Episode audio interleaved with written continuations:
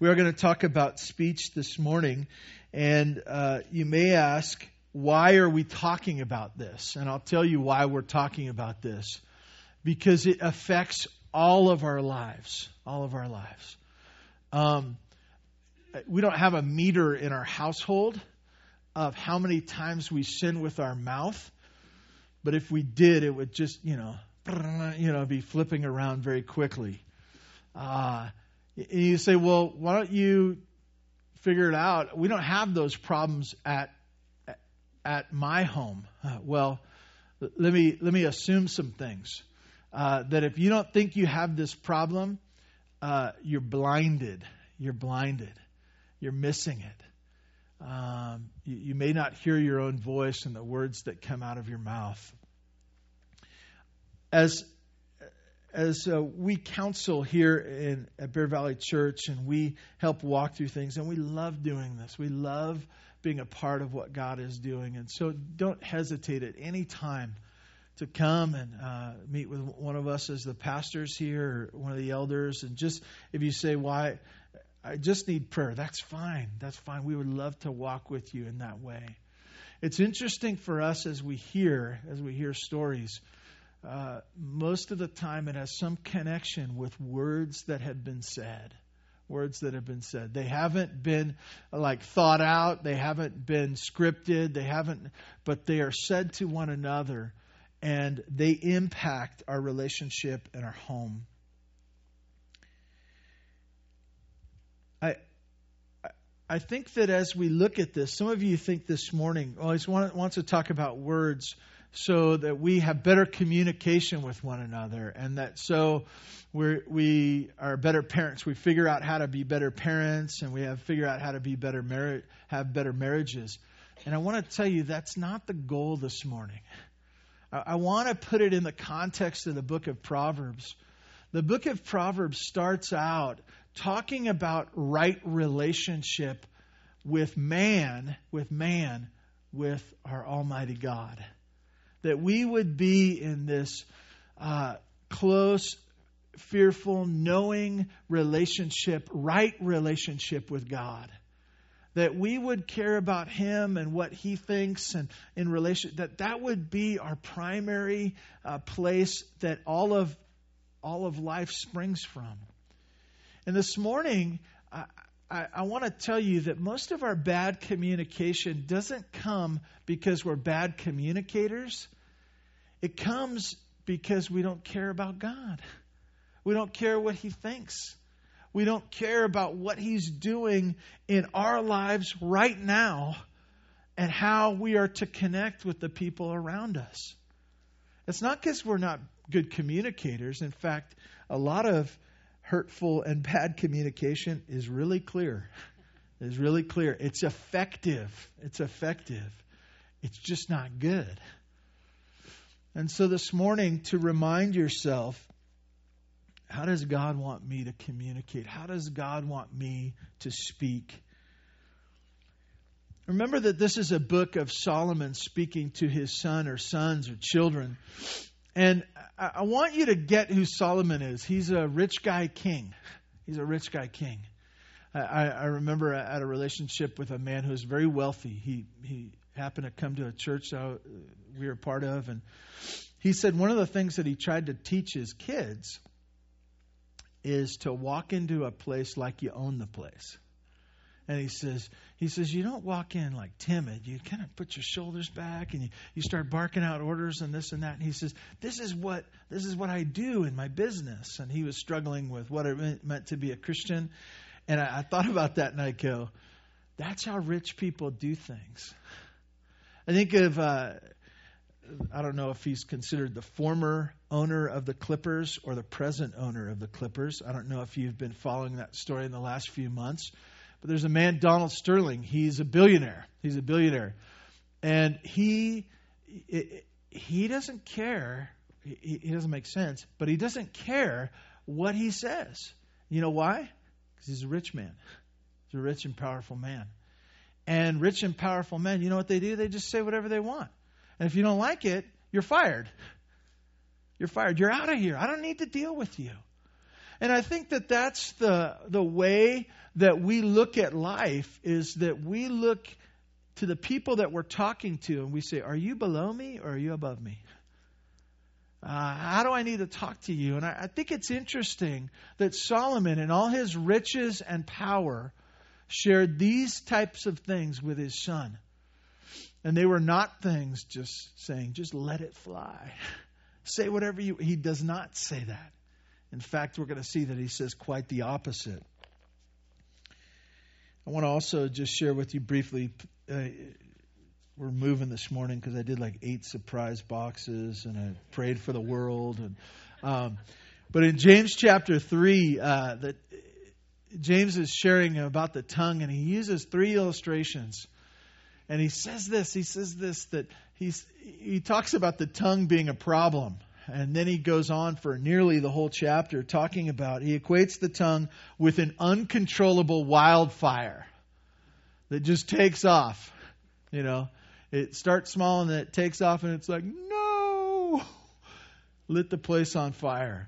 He also equates it to uh, a rudder for a large ship that though it's a small thing that it can change the direction he also describes it as a wild animal that cannot be tamed. I, I say that just to say damage can be done with your words. Damage can be done. It matters. It matters. Sometimes we uh, we talk as it oh, we're just talking. We're just talking. We're not saying anything. It doesn't matter. It's not like I'm acting. We're just talking here. I should be able to say whatever I want to say. And yet the scripture tells a very different story. James chapter 3 shares this and we're going to look at some verses from the book of Proverbs. To remember that all of this is in the context of fearing God and having a relationship with him. And the last thing I want to just tell us in preparation for this is sin starts in the heart. Sin starts in the heart. It's a th- it, it's it, it's inside of us. It's inside of us. That's why in the book of Proverbs, chapter four, verse twenty-three, it, it, it says, "Keep your heart with all diligence. From it, from out of it, the wellspring of life. Everything flows out of that." I want to tell you that your heart and your words are connected. Your heart and your words are connected. And, sometimes we want to say, well, I, I didn't mean that. I, I, I said it, but I wasn't thinking I didn't mean that. Where did that come from? I don't know what I was thinking. Like, I, I, I that, that doesn't really have any uh, connection to me. It was just words that I said. And I want to tell you that our words are connected to our heart. And so, with this in mind, let's look at what wise words are for us. I have seven points uh, this morning. Uh, I'll try to go carefully and uh, quickly through them, um, that they might be a benefit to us. And, and the reality is, there's probably 50 verses in the book of Proverbs that speak of the tongue and what, what it does. And so uh, this morning, as you may this be, just whet your appetite to consider what it is, the words that I use, and how I communicate. And does it reflect the heart of God and my relationship with Him? The first one is this wise, wise words are a matter of life and death. If you turn over to Proverbs chapter 18, verse 21 that wise words are a matter of life or death. I know that most of the time we think of uh, other things as a matter of life and death. But just the, the words that we speak, that it matters that much. If you look at chapter 18, verse 21, it says this Death and life are in the power of the tongue, and those who love it will eat its fruits. Death and life are in the power of the tongue, and those who love it will eat its fruits. I want to tell you that the reason that we need to consider this and be careful and consider the words that we're using, both with family, with our, extended family, with our children, with our neighbors, with our coworkers, with our church, uh, the people that we go to church with, we want to consider our words because it's a matter of life and death. And if we are careful with this, and if we understand this wisdom, guess what? It's going to be good for us, and there will be blessing, and the fruit will be produced out of that. Wise words, wise words are a matter of life and death. For those of you raising children, remember that. Remember that. I know you get frustrated and you just want to let it fly and you want to go into uh, mom or dad mode and you you want to just let the words be many and, and you just want to say because you're older, you just want to say it how it is and let them deal with it. And You want to, don't, don't. Be careful. Make sure the words that proceed from your mouth are from God and out of that relationship, their wisdom that you're channeling through, through your relationship with Him going out to your children. And as you raise your children, don't let them do that either.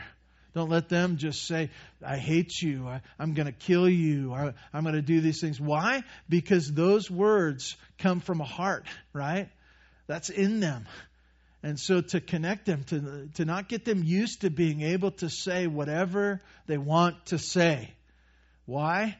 Because it's foolish. It's foolish. And that foolishness will one day, if it's not an issue, it's not just a small issue, it's an issue of life or death.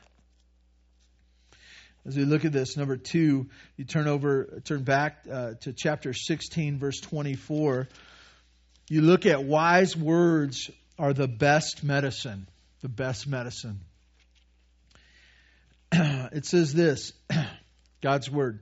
Gracious words are like a honeycomb, sweetness to the soul and health to the body. Gracious words, words that come in a sweet and kind way. You know what? Uh, I want to I want to say this, okay? This may be, have been Solomon writing to the primary audience of a male. Sweet words. Men, your words should be sweet, they should be gracious. A lot of times we, we, we think it's our time to be the tough guy. I'm going to be the man of the house, so I'm going to let it fly. Everyone just has to get out of my way. Gracious, sweet words. And you know what they're like? It's like honeycomb. When you look at honey in the Old Testament, you say, I don't really like honey. I don't really like honey. I, I prefer chocolate. Chocolate, nice sweet pie or something like that. Why didn't they say that? Well, honeycomb. What's the big? I don't really like honey. Um, it, it was sugar to them. It was sugar to them. It was the main sweetener. It was dessert. Okay. And so, as he says it, this is like having this sweet dessert. It's it's good. It, it get, gets us excited. It's more important than the real meal, right? It's good. We get excited. We're thankful for it. And that's what gracious words are, are like honeycomb. And then it says sweetness to the soul. And not just that it's sweet and it, you like it, but it's health to the body. It makes a body strong, makes a person strong. As you think about it, as you think about your relationships in marriage, your relationships with your children and grandchildren, your relationships with people at work, you want to ask the question are my words health to them? Are they promoting health? And, and as they hear them, uh, is it sweetness? I, have said this before, but um, you know, 20 years ago, life was just not as complicated, right? It, was more dangerous because when the phone rang, you didn't know who it was, right? You didn't know who it was. And so we picked up the phone a whole lot more often back in those days, and we said, "No, thank you, I'm not interested." You know, ah, click. But but now we see who it is, right? When your name comes up on other people's phone, what do they think? Is it sweetness? They're like, "Oh, I'm excited because this is going to be health to me." They're, they're a person who speaks with gracious words, and I love to hear their voice because they're sweet. This is what Solomon was telling his son. Rich guy king type, right? This is this is what he was saying. He says, "You know what?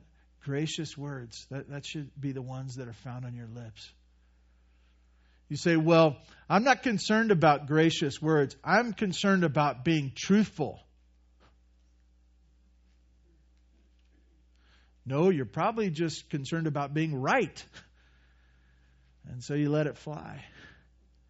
And people go, Oh, yeah, they're just cold and prickly all the time. And I don't really like to, oh, I just feel, yeah, leaves me feeling empty when I converse with them. Gracious words are like honeycomb, sweetness to the soul and health to the body. They're the best medicine. Number three, uh, if you turn over to chapter 13, verse 3, uh, wise words are careful. Wise words are careful. Um, verse verse three says this: Whoever, chapter thirteen, verse three, whoever guards his mouth preserves his life. He who opens wide his lips comes to ruin. It's simple, simple. It, there, there should be this sense of you're, you're always protecting the words that you say. You're always thinking through: Is this the best way to say this? Is this good for me to say? Is this if you don't, if you don't watch what you say, there, it's just damage that's going to come out. Damage to you, damage to others. You preserve your own life by guarding your mouth, and you run towards ruin if you open wide your lips. So we're careful. Wise words are careful. Number four, uh, chapter 10, verse 19.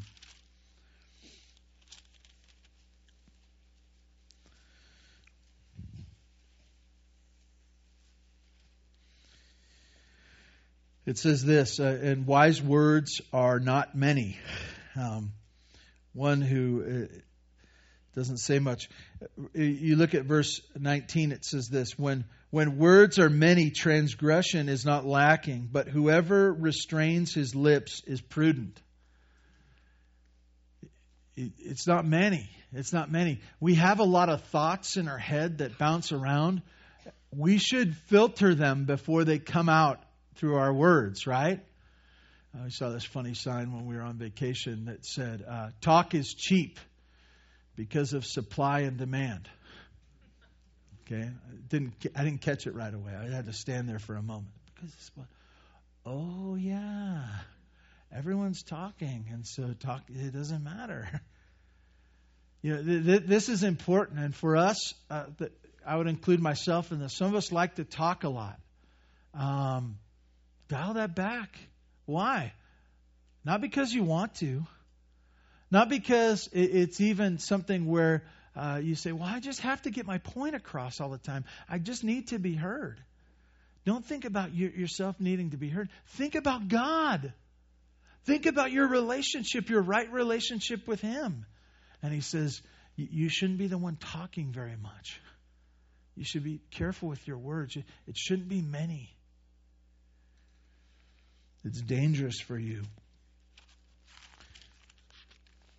It Should not be many. Uh, chapter 17, verse 9. Wise words are not for hurt. Not for hurt. And, and I love this verse because it gives such a beautiful picture of how we should work with one another there's many uh, verses in Proverbs about gossip and, and babbling about other people's failures and hurting people with your words. And yet, in Proverbs chapter 17, verse 9, it says, Whoever covers an offense seeks love, but he who repeats a matter separates close friends. We, we love telling the news. We love knowing the news and telling the news. We like to talk about others' failures.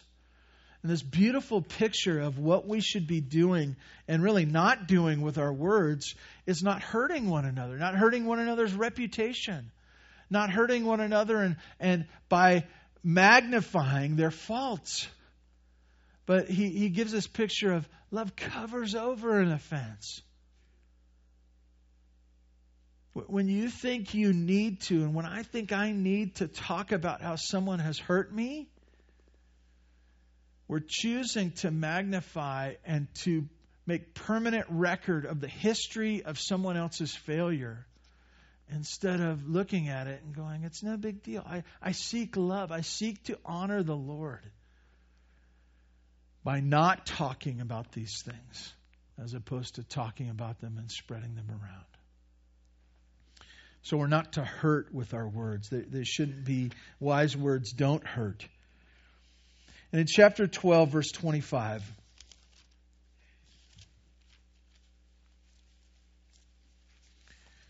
wise words lighten the load. Listen to this. Uh, anxiety in a man's heart weighs him down. Can I get an amen? Can I get an amen? Many of many of us, many of us, uh, were weighed down with anxiety this week. We were burdened by the details of life. Some were real, and others we made up. Okay, we were weighed down with anxiety and that weighs us down. You, you know that feeling of just going, oh, I just can't handle it. But this is what it says. But a good word makes him glad. A good word makes him glad. Don't you want to be the one? Don't you want to be the one that when they come up against someone who is filled with the, the cares of life and the concerns, don't you want to be the one that lightens their load? Most of the time, I'll, I'll be honest with you, you know what we do to one another? We put another brick on their back. We, we do this. We hear of their cares of the, this world and we say, oh no, you're in a mess. I'd be super afraid. I don't know what you're going to do. It's interesting. Uh, some of us do this with sickness. Sickness don't we? You ever done this to someone with sickness? They have a cough. You say, Oh, no, you better go to the doctor. You might be dying. they say, You know, there's a, a you know, I, I see a mark on your arm. You probably have cancer and you're going to die. Uh, you know, you, especially with little babies, you know, they, you know, it's a little cool outside and they don't have the proper blanket, and some of you go, Your child's going to get pneumonia. Right? Right? Do you want to be the one? Do you want to be the one that adds another brick to their load? Or do you want to be the one that lifts them up? Lifts them up. And you know how we do that? With our words. With our words. And it, this is not an easy skill. You cannot do this by your nature, right? You can't do this by the way you were raised. The way you were raised, I'm just assuming because I've talked to you've talked to me and I've talked to you, it didn't take into reflection the scriptures. It was just let it fly. Say what's on your mind. Don't say what's on your mind. Think about think about how you can lighten someone's load. Lastly, uh, number seven. Turn to chapter 18, verse 20. None of these have been all that profound. Some of the, these have you've heard before. But this one right here, I think, is one for you to consider. And this is talking about the words that come out of our mouth and what the benefit is to us. So, wise words are a blessing to the person who speaks them. And you say, well, how is that? Let me, let me explain to you. This is what the Word of God says From the fruit of a man's mouth, his stomach is satisfied. He is satisfied by the yield of his lips. And you know what that means? It means that it's good for you, it's beneficial for you to be one who speaks well. It's good for you to learn how to communicate out of a relationship with God. And you say, well, how? Is it like, you know, Are there checks going to come in the mail or something like that? Is are there going to be like this little button that says, "I've been a good talker this week," and everyone will think well of me? No, it, it goes like this, and and this is pretty simple. You're going to get it right. You say, "Well, how will I get this benefit? How will I be satisfied and provided for?" You know what? You're going to have a good marriage. You know why? because there's going to be this godlike thing that He has given you as you speak to your spouse. And you know what? If you treat your spouse well by the words that you say, that's good for you. That will be that will bring a sense of satisfaction and help to your life. You know what? If you learn to speak with your children, guess what? That's going to be a blessing to you. You know why? Because they're going to want to be around you. They're going to come to you when you they have problems. You know why? Because they go, boy, uh, Dad, he, he he always listens and he has some sweet words for me that uplift me when I'm I'm all freaked out. You know what? That's going to do at work. People are going to want to work with you. They're going to want to be around you. There's going to be a sense where when the boss thinks about giving raises and, and giving promotions and trusting people, they're going to go, man, I love hearing that guy. I love hearing his input. Give it to him. Do you see this? It's going to come back to you. Why? And you say, well, is this some health wealth? No, it's not. It's the way God has set up life. If you walk with me, if you listen to me, it will be blessing for you. You say, well, I like to say it how it is. Okay, you will uh, experience the pain of you saying how it is to listen to the Word of God and to say, This is how I need to speak because this is what God wants for me. This is what's best for me. I want to tell you uh, the venue of where this should happen. This should happen when we speak about politics. This, is, this should happen when we speak of church leaders. This should happen when you talk of your children's teachers this should happen when you're frustrated with your children. This should happen when you disagree with your wife. This should happen when you speak about anything to anyone. Because our words should be the reflection of God, not the reflection of us. Please join with me in prayer as we ask that God would make us mindful of this and that He would change us. God, uh, where we started was talking about the heart. And Lord, I ask that you would change our hearts, that our speech would follow. God, make us mindful of ways we offend with our tongue and teach us and train us and change us that we might learn to speak the words of grace. God, may we see this as a big deal. God, I fear that we would walk away this morning and saying, Yeah, I'll make a few minor adjustments for a day, but that we wouldn't see this as important, but that we would consider the way we speak. And God, may you change our world through it, uh, starting with our ourselves, our marriages, our children, our grandchildren. God, thank you for your love for us and your grace that covers us in our sin. We pray this in Jesus' name. Amen. Thank you so much for being here today. You are dismissed.